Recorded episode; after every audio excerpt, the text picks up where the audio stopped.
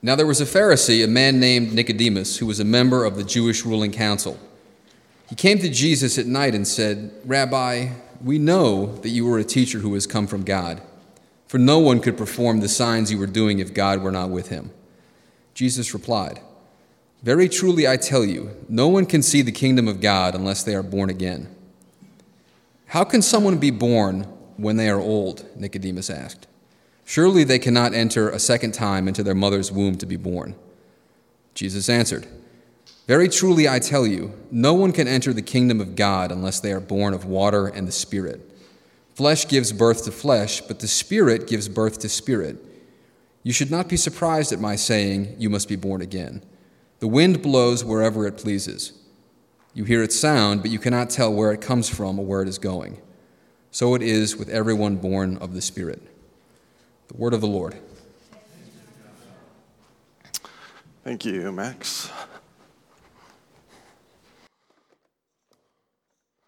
So today we're doing a, kind of a, a one off series. We've been in the book of Ephesians, and we will go back to Ephesians next week. We're taking a whole book of the Bible and, and reading and studying through it.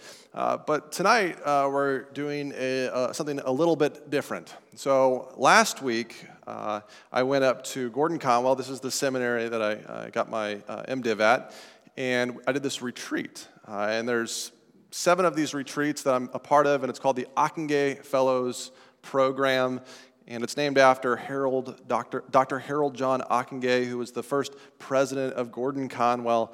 Uh, but the Ockenga Institute was founded to, to help culture uh, flourish, to, to be a positive voice in our world and in our culture. And so this first uh, retreat was about ministry in New England uh, some of the history of that, and then ministering in New England today. So I'm going to be preaching out of John 3 and share some of the things I learned. Uh, but before we do that, let me pray. Heavenly Father, thank you for your word. Thank you for uh, tonight. Thank you for everyone that you have brought here. Uh, we're so grateful. Uh, I pray that you would open all of our ears and our minds, and most importantly, uh, our hearts uh, to you so that we can know you as, our, as our Savior, as our Lord. It's in Jesus' name we pray. Amen. So I wanted to start with a question that each one of us answers perhaps a little bit differently. It's this Why are you here? What brought you here tonight? Why have you come to church? Maybe you've come to to, to experience, uh, you know, some, some amazing music uh, and uh, kind of a, a nice time taking communion. Maybe you've come because, uh, you know, a boyfriend or a girlfriend or a parent or even a child asked you uh, to come. Maybe you've uh, come because you think church is important. Or maybe you're here out of a sense of guilt, out of a sense of duty. Uh, I don't know. We all come for a different reason. I'm here for the cheese and crackers that are promised every week after the service. Uh, so maybe there's a few of you that share that same reason. There was a man named Nicodemus uh, who once had to examine why he came to Jesus, why he came to Jesus under cover of darkness. He came to discover who Jesus is to, to learn under, under this rabbi, under this teacher for just a little while. Now, now Nicodemus, a, a few things about him. He was a Pharisee, right? So he was a part of a kind of political religious body uh, that cared about the Hebrew scriptures, the Old Testament, and making sure that people were living it out every single day.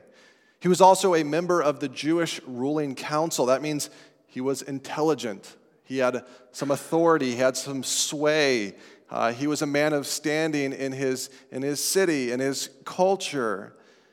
Uh, and yet, I think it's also fair to say that perhaps he was a good man, or he would be considered a good man, uh, because he honored the scripture, but he, he also doesn't judge Jesus like some of the other Pharisees do. They kind of brush Jesus off, they condemn Jesus very quickly. And what do we see? What do we see Nicodemus, Nicodemus doing? He's He's like this open minded person. He's genuinely interested in hearing what Jesus has to say for himself.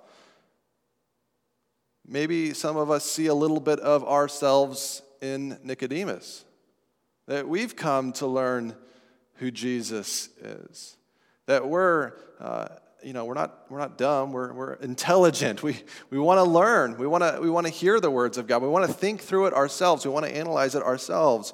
Uh, we, maybe we consider ourselves good people or open minded people. If you could answer uh, some of those questions in the yes, then I think my first uh, point from this passage tonight applies to you. That you've come to Jesus wondering who he is. You've come here tonight saying, Who is this Jesus? Maybe if you're a regular church attender and this is more of a habit, maybe you've come here to kind of remember who Jesus is, to be reminded of what the, Bible's ha- the Bible has to say about him. But there's one problem. There's one problem for Nicodemus that, that prevents him from clearly understanding who Jesus is. And that's he is spiritually blind. He's spiritually blind. He, he doesn't get it. He, he can't understand. See, Nicodemus came at night. Now, the author of this gospel, John, He's not just saying the time when Nicodemus came, he's also saying something about who Nicodemus is. He's telling us a little bit about the spiritual state of Nicodemus. If we read elsewhere in John, darkness or night reveals this, this, this life that's separate from God, that's separate from, from the light of Christ Jesus. And just practically speaking, like, why do we do things at night? Because we don't want others to see us, right? That's when we get in trouble. That's when we do things we regret. We do them at night. So I wanted to tell you about one of the things I did at night that I now uh, a little regret as a, as a teenager. my brothers, uh, one of my brother and a couple of our friends, we had this great idea. One night, uh, my hometown of Estes Park, Colorado, it's not a big town, you know, maybe a, a mile long. We said, we're going to get dressed up in camo and dark clothing, and we're going to sneak through the middle of town without getting seen. Like, we're going to go from one end of town to the other end of town and stay invisible. That was our goal, and we lasted about 30 seconds before someone spotted us. So we did not make it, but we did it at night because we didn't want anyone to see us. We, we wanted to be secretive. Uh, I think we wanted to be cool too, but I, I don't think we uh, did a very good job of that. Nicodemus is doing this at night because he doesn't want to be seen. He doesn't want to be seen by his fellow rulers, his fellow members of that Jewish council. He doesn't want them to, to think thoughts about him of, like, well, you know, maybe Nicodemus is going astray. Maybe Nicodemus isn't as intelligent as we thought. See, even more importantly than that, there's something dark going inside Nicodemus's heart. It's not just night on the outside, it's night on the inside. He is spiritually blind. He doesn't know who Jesus is. I want to read the first two verses again for you so you can look down and read it along with me. Verses 1 and 2. Now there was a Pharisee, a man named Nicodemus, who was a member of the Jewish ruling council. He came to Jesus at night and said, Rabbi, we know that you are a teacher who has come from God, for no one could perform the signs you are doing if God were not with him. So Nicodemus doesn't come right out and say, you know, who are you, Jesus? But it's implied in his words. It's, it's, it's kind of, if you read behind it, saying, yeah, we know that you're from God, but we don't really know who you are. Who are you, Jesus? I think that's a question that all of us need to ask, and I hope that you're asking it right now. Who are you, Jesus? And the answer Jesus gives is actually different than what we would expect. He doesn't just say, Well, here, uh, this is the answer, here, uh, this is who I am. Instead, uh, Jesus gives us this answer. He says, To get into God's kingdom, you have to be born again. Verse 3 Jesus replied, Very truly I tell you, no one can see the kingdom of God unless they are born again. Instead of telling Nicodemus what he wants to hear, Jesus just calls him out. He says, You got it all wrong. You think you came here knowing everything about God and His kingdom? Well, I'm about to change your world. I'm going to change how you think things are supposed to operate and reveal how reality really works, how God's kingdom, how the heavenly kingdom really functions. You don't know half of what you know, of what you think you know. And I hope that's a challenge to us tonight. I hope we hear that as individual, individuals, that me personally, I don't know half of what I think I know. Jesus wants us to take a, a humble pill to say, wow, Jesus, what can you teach me today through your word, through your scriptures? And what does Jesus say? He says, in order to see God's kingdom, in order to understand, in order to really get it, you have to be born again. I want to tell you that if you want to understand Christianity, if you want to understand Christ, if you want to understand the Bible, you need to be born again. And if you're a human being like Nicodemus, maybe you're thinking, you're crazy. this is crazy. Like you're already got the weird religious talk going on. This is the most ridiculous statement I have ever heard. And this is, this is how Nicodemus uh, responds uh, in verse 4. He says, How can someone be born when they are old? Nicodemus asked, Surely you cannot enter a second time into their mother's womb to be born. So last week I, I, went to the seminary, I went to the Ockenga uh, Institute. We had a, a, retreat. We discussed ministry in New England. And one of the things we discussed was this kind of idea of being born again and what people in like Boston and New England think of this idea of having to be born again. Now, I want to show you a little data. It's a little outdated, uh, but this is the data they shared with us. Then I have some more modern data to share as well. It says fewer people in New England say they have had a born again experience, 16.5% compared to 36.5 for the nation. So this is a study over the of a course of years uh, into the early 90s.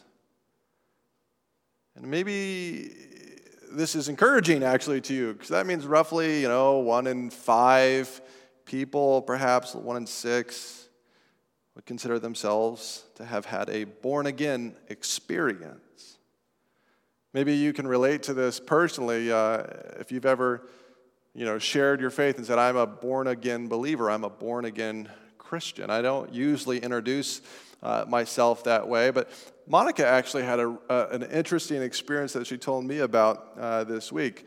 Uh, one time when she was inviting people to uh, the program Christianity Explored, so, Christianity Explored is designed for people that don't know Jesus to introduce them to a book of the Bible. You read the whole book uh, together and you discuss it. There's some videos. Uh, she was handing out an invitation to her coworker, and her, her coworker like looked at the invitation. Now, this is an old job. She looked up at Monica and in horror said, You're not one of those born agains, are you? uh, to which Monica, my wife, said, Yep, I am, uh, and it was awkward. Now, the Ockenga program didn't define uh, what born again means. They say it's some sort of experience.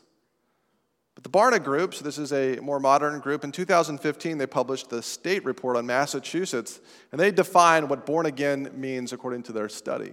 This is what they say Born again, born again people say they have made a personal commitment to Jesus Christ that is still important in their life today and believe that when they die, they will go to heaven because they have confessed their sins and accepted Jesus as their Savior.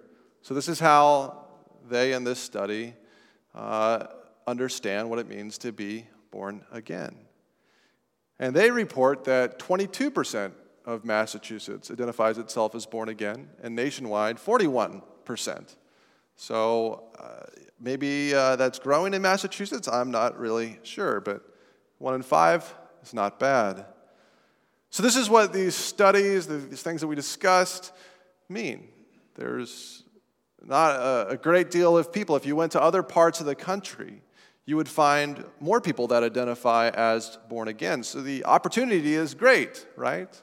But that also means there's a responsibility for us as a church to help people understand what it means to be born again, whether or not they choose to believe or accept it, but we should at least try to educate and share what it means to be born again.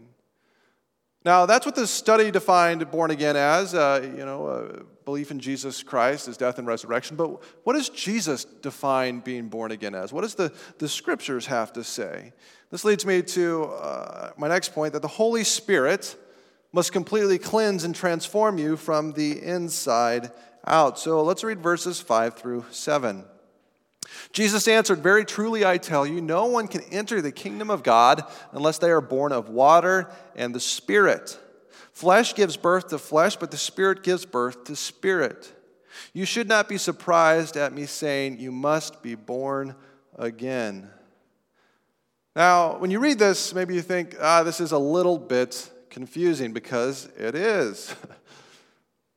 Now, what does Jesus do? In verse 5, he says you have to be born of the water and of spirit. And then in verse 7, he says, Well, you shouldn't be surprised at my saying this. Now, he's addressing Nicodemus. Remember, Nicodemus understood the Hebrew scriptures, the, what we would today call the Old Testament. And so there must be something in the Old Testament that helps us understand what it means to be uh, cleansed by water and the Spirit. And we actually already read this verse in our, in our uh, worship service tonight, but I, I want to read these couple verses to you from Ezekiel. So this is an Old Testament book, this is a prophet. And he says this He says, I will sprinkle clean water on you. And this is on behalf of God, this prophet is speaking, and you will be clean. I will cleanse you from all your impurities and from all your idols. I will give you a new heart and put a new spirit in you. I will remove from you your heart of stone and give you a heart of flesh. And I will put my spirit in you and move you to follow my decrees and be careful to keep my laws. So, this prophet prophesied this passage probably 500 years before the birth of Jesus, even over that. And, and what is he doing here? He's saying that, that someone's going to come who's going to cleanse you and going to transform you. So maybe some of you, when you read this passage in John about being born of water and the Spirit, you think, oh, do I have to get baptized in order to be saved? Well, no. Water baptism does nothing for our salvation. But spiritual water, applied by the Holy Spirit can cleanse you of your sins. The Holy Spirit comes in and just radically transforms your life. Christianity is not a, an add on to our lives, it's a renovation of our entire being.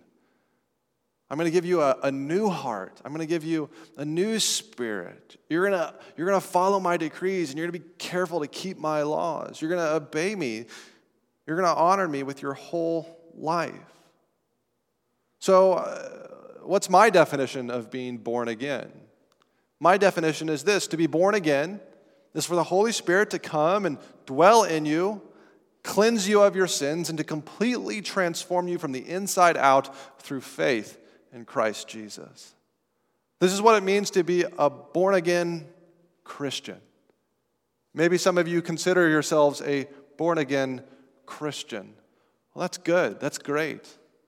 Maybe some of you are just searching here tonight, and that's wonderful too. Uh, now you understand what does it mean to be a born again Christian? It means to be completely cleansed of your sins through the Holy Spirit through faith in Christ Jesus.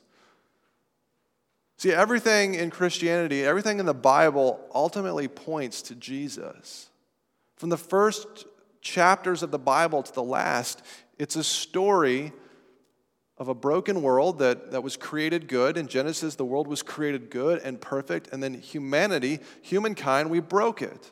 In Adam and Eve, we introduced sin by disobeying God, by rebelling against God. And ever since then, all of humanity has been saying, I'm going to do life my way instead of God's way. And we've just been introducing pain and hurt and frustration into this world. We've, we've been alienated from our, our perfect relationship that we should have with our Heavenly Father. And so God had a plan.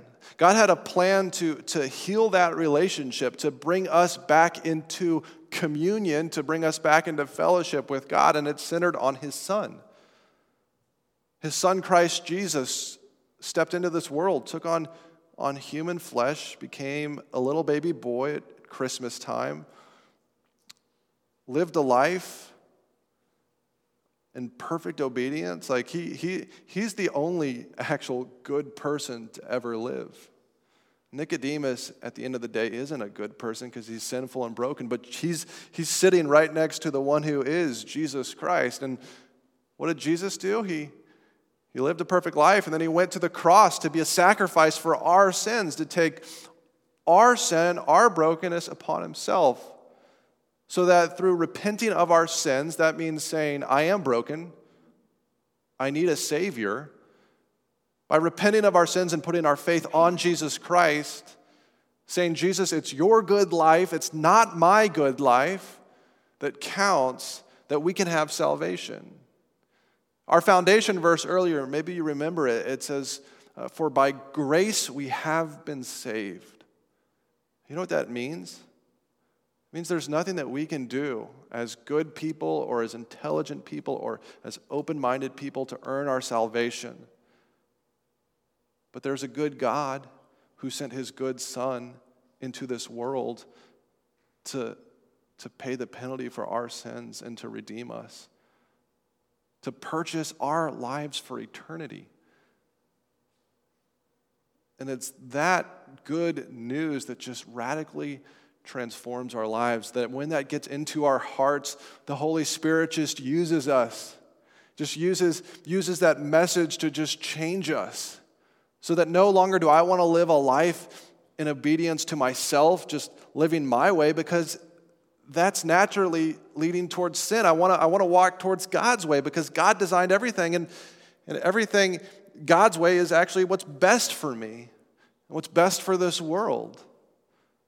That we're, when we're living a life of loving God and loving each other, we're going to be changed. We're going to be transformed. This whole world's going to be changed. That's the message of Christianity. That's what we call the gospel, the good news. And it begins with the Holy Spirit doing something inside our hearts to help us believe and to begin to change us through faith in Christ Jesus. This is a heavenly message. this is a message that's from above. In fact, that word in our passage, when Jesus says you must be born again, that word can also mean you must be born from above. I don't, about, I don't know about you, but me and my own sins, I am not born from above. I am born in this world. I am born in my sin, like my carnal nature, my fleshly, broken nature. And so, in order to get to God, I have to be born from above. I have to, I have, to have God somehow give birth to me spiritually. And that's what the Holy Spirit does. He gives birth to us. And I wanted to show you some of the signs of, of what happens when you're born through the Holy Spirit, when you're born again. You begin to do what is right with your life. And I don't mean you just become a moral person, I mean you become a, a person who wants to live life for Jesus. You begin to turn from your sins and turn to God. And you say, uh, that, that old, I don't want to live in that old nature, that old selfish, like me centered nature. I want to live in a nature that's transformed by God. You begin to love one another. that's such a nice thing, but it's so hard sometimes. We don't always do a good job of loving one another. We want to we want to recognize that as we're born again, we also overcome the world. That doesn't mean some sort of like, uh, you know, conquest of the world. That just means that through faith in Christ Jesus, We'll be spiritually delivered, but then the brokenness in our world, the sin in our world, will be overcome one day. Those who are born again believe that Jesus is the Messiah, God's only chosen Savior. Messiah is a, is a Jewish term that we find in the scriptures. Christ actually means Messiah. To say Jesus is the Christ, you're saying Jesus is the Messiah, this, this long awaited Son who was to come and deliver people from sin. So these are the signs of what it means to be born again. So as you look at your own heart, do you recognize that you're born again? Or do you think, wow, maybe, maybe actually I'm not. I, I haven't turned from my sins. I'm, I don't really trust Jesus. Well, this is how we know if we're born again. As part of this program, the Ockenga uh, Fellows Program, uh, we read a biography. Uh, it's a biography of George Whitefield. Uh, if you still wanted to write some of those notes down, they'll be on the website later. Uh, but George Whitefield, uh, here's a, a, you know, a, a painting of him. Uh, he was one of the greatest preachers of the Great Awakening. Now, the Great Awakening happened in the 1730s and 40s in England and the colonies. Uh, and if there was one central message of his preaching, it's that you had to be born again. Now, we're familiar with this message, some of us are, but this was just a radically strange and amazing message in his culture because people had just kind of gotten into the motions, right? They'd begun to believe that I just have to be a good person and go to church and pray and fast. If I do those things, well, I am guaranteed to go to heaven, right? And Whitefield came along and said, No, something inside of you has to change. The Holy Spirit has to, has to renovate your heart. That's what it means to be a Christian. And this just captivated people. People, when they heard George Whitefield was preaching, would just like leave their plowshares and like leave what they were doing and just ride as fast as they could to go hear him. And thousands and thousands of people, talking tens, twenties, and 30,000 people would come and hear him preach. And so I wanted to read a little bit from one of his sermons uh, on the new birth, on what he would say to us today if he was preaching about Nicodemus. So it's a little bit old English, but I'll try to explain it as we go along. So his message, he says this He says, For supposing we were, as Nicodemus, ignorantly imagined to enter a second time into our mother's womb and be born what would it contribute towards rendering us spiritually new creatures? Since that which was born of the flesh would still be flesh. We should be the same carnal persons as ever, being derived from carnal parents and consequently receiving the seeds of all manner of sin and corruption from them. No, it only means that we must be so altered as to the qualities and tempers of our minds that we must entirely forget what manner of persons we once were as it may be said of a piece of gold that was once in the ore, after it has been cleansed, purified, and polished, that it is a new piece of gold, as it may be said of a bright glass that has been covered over with filth, when it is wiped and so become transparent and clear, that it is a new glass. In other words, our, our lives, our minds have to be completely changed, like, like, like a rock that's, that's dirty and then you begin to polish it and work away the debris, and you realize there's gold there.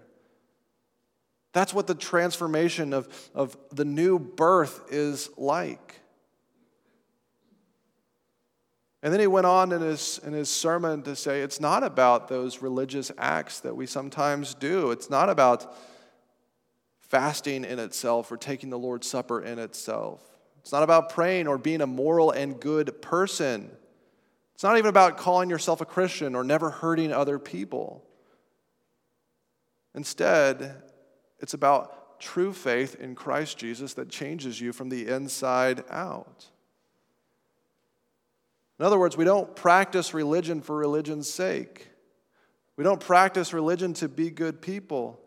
We read our Bibles, we pray, we fast, we take the Lord's Supper to encounter the living God he goes on to say this He says, Let each of us, therefore, seriously put this question to our hearts Have we received the Holy Ghost since we believed? Are we new creatures in Christ or not? At least, if we are not so yet, it is our daily endeavor to become such. Do we constantly and conscientiously use all the means of grace required thereto? Do we fast, watch, and pray? Do we not lazily seek, but laboriously strive to enter into the strait gate? In short, do we renounce our own righteousness, take up our crosses, and follow Jesus? If so, we are in that narrow way which leads to life. The good seed is sown in our hearts and will, if duly watered and nourished by regular persevering, use all the means of grace to grow up to eternal life. In other words, what we do here is a pathway for knowing Christ Jesus, for receiving eternal life through the Holy Spirit. The Holy Spirit must completely cleanse and transform you from the inside out. Maybe you wonder can God do this? Can God do this in my heart? My heart's sinful, my heart's broken. Can God do this in our world? Can God do this in our community? Can God bring revival once again? Well, verse 8 says this it says, The wind blows wherever it pleases. You hear its sound, but you cannot tell where it comes from or where it is going. So it is with everyone born of the Spirit. And the message is simple that God's Spirit can change us. I invite Caleb up to just get us ready to, to go to worship. The word for wind or spirit is the word pneuma in the Greek. Pneuma. Now, what do you know about the wind? You can't see it, but you can feel it. Like on a blustery cold day and your nose gets cold, you can feel the wind as it whips by. Or if you lose a hat and it goes tumbling, like you can, you can see the wind in action. And what John 3 is saying is that if the Holy Spirit comes into our lives and changes us, you're going to see a difference. you're going to see God at work transforming you, helping you repent of your sins and grow in what it means to walk with Jesus every day. I believe that God can change your heart, that God can change our hearts. I believe that God can change this world, that God can change this city. I believe that revival can happen. And it happens with just one person. one person starts a revival when they begin to put their faith in Christ Jesus. And so I want to ask you a question Are you that one person? Are you the one person that needs to come to Christ Jesus tonight? If you are, I want to challenge you to come sit in one of these front chairs so that I can pray with you.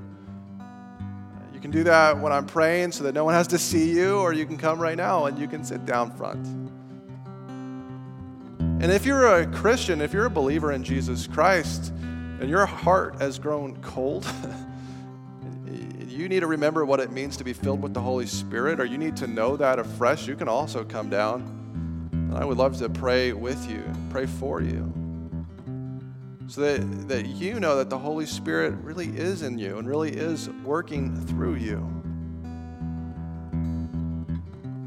So while you're debating that in your head, I want to encourage us as a church to be a little bit more like the Holy Spirit. It says, So it is with everyone born of the Spirit. That means we need to follow the Holy Spirit, right? If He's like the wind and He goes wherever He wants, then if we sense the Holy Spirit going a certain direction, we need to follow Him. And usually it means getting outside of these walls, getting out into our communities, getting out into this world to share the message of Christ. I want to follow the Holy Spirit. I want to be full of the Holy Spirit. And if that's you, whether you know Jesus or not, just come on down. Come sit in one of these chairs. The Holy Spirit must completely cleanse and transform us from the inside out. I'm going to pray. You can continue to play. Heavenly Father, thank you for your word. Thank you for your Holy Spirit. Would you renovate our hearts? Would you completely change us and transform us from the inside out? And if there's anyone here tonight that needs to know you as their Lord and Savior, who needs to be born again, would you do that? We first recognize that this is a work of the Holy Spirit, this isn't a work of us. Our intellect, our good deeds, our open mindedness, we can't come to you. But if the Holy Spirit comes, if the Holy Spirit blows in this place, if the Holy Spirit moves, we can see a revival. We can see people come to know you. Lord, I pray for those believers who need to be filled once more with the Holy Spirit. You soften their hearts, fill their hearts. Help us humble ourselves. In Jesus' name, amen. Would you rise for the final song?